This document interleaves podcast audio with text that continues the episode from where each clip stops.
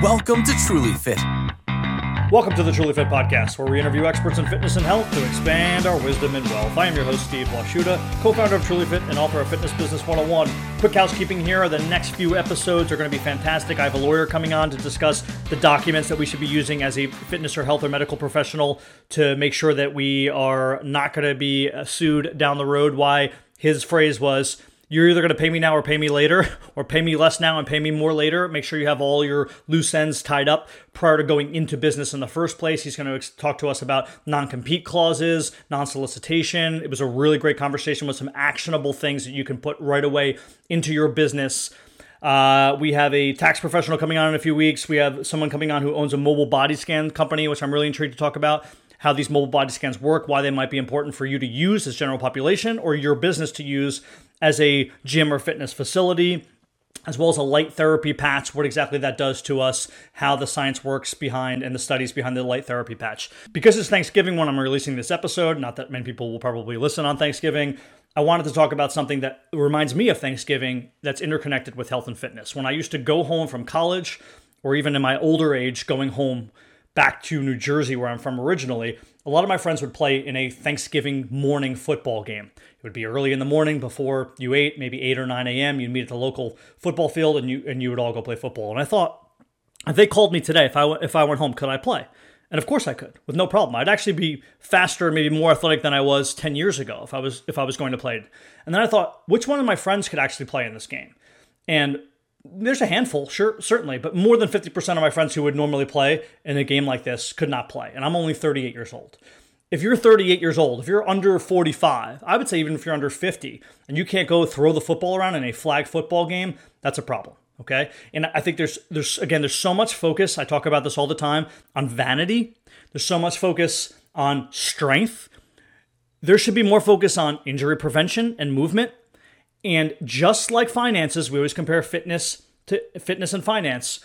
As you grow older, your workout regimen has to change. There are financial gurus who tell you how you have to change your portfolio from more risky to less risky, and I am your fitness guru telling you you have to change your your uh, fitness portfolio from more risky to less risky. You're going to have to start working on range of motion. You're going to have to start integrating yoga and dynamic stretches. You're going to have to stop with the heavy weights, low repetition. You're going to have to focus on movement patterns push, pull, hinge, lunge, squat, rotate, plank. Those are the seven movement patterns you should be hitting throughout the week. And make sure that you do it in different modalities, challenge different energy systems. Sometimes we're doing more hold movements. Sometimes we're doing uh, longer durations, work for 90 seconds, two minutes. Sometimes we're doing shorter durations with a little heavier weights. But we have to mix things up and we have to be safe. We have to prevent ourselves from injury. I've had a lot of podcasts, even recently, on pain and chronic pain. So many people are in pain. And I forget from time to time because I have no pain. I, ne- I never wake up in pain because my whole life, my whole ideology is to never be in pain. I want to I want to wake up and do whatever I want to do that day. If I want to go on an impromptu run, that's what I'm going to do. If I want to go to the weight room and lift heavy, that's what I'm going to do. If I want to go play basketball, that's what I'm going to do. I never have to think twice about what to avoid that particular day. It's just what I feel like. And most people don't have that luxury at my age, and that's to me that's sad. Because I have at least I would hope half my life left. And I don't want to be it's only going to get worse. Who wants to be in pain at 38 and then continue to be in pain for the rest of their lives? So we have to focus and understand that as we age, just like we change our financial portfolio, you have to change your fitness portfolio. You have to start doing less risky exercises and focus on being pain free and focus on your mobility and stop focusing on such such a vanity related working out and tasks. And for some people, it's just naivety. They don't know any better they they they have this high school lifting mentality. I'm going to go in and bench press. I'm going to go in and squat. I'm going to go in and deadlift. Uh, th- those are not exercises you need in your 30s and 40s and 50s. I'm sorry. Now, if you if you want to do them, that's fine. If this is something you enjoy, I don't shame anybody. You can you can do anything you enjoy in fitness and health, and that's great. And some people say, "Well, Steve, isn't deadlift like the greatest exercise? You're working so many different muscles." Yeah, if you're if you're if you're doing lighter weights, sure, but the the risk ratio of injury to what it's actually doing for your body, no, I would argue to the end of time that it is not a great exercise. There are other exercises to work your posterior chain that are a lot less risky. This Thanksgiving, I'm going to enjoy drinks. I'm going to eat a lot of food, and I'm not going to be worried about what I look like the next day. And I know that I'm not going to be in pain the next day. And I want that for everybody else. And that's part of what this podcast does.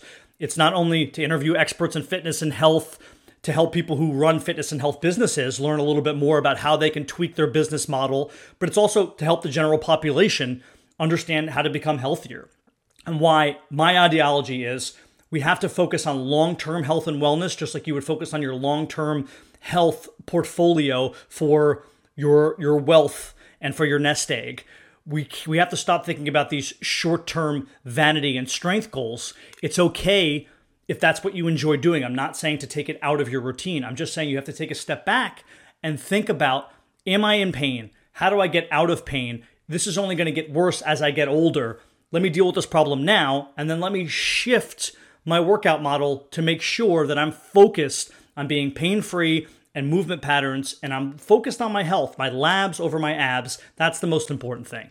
I hope everybody has a fantastic Thursday, Thanksgiving, and I will see you Monday on the Truly Fit Podcast.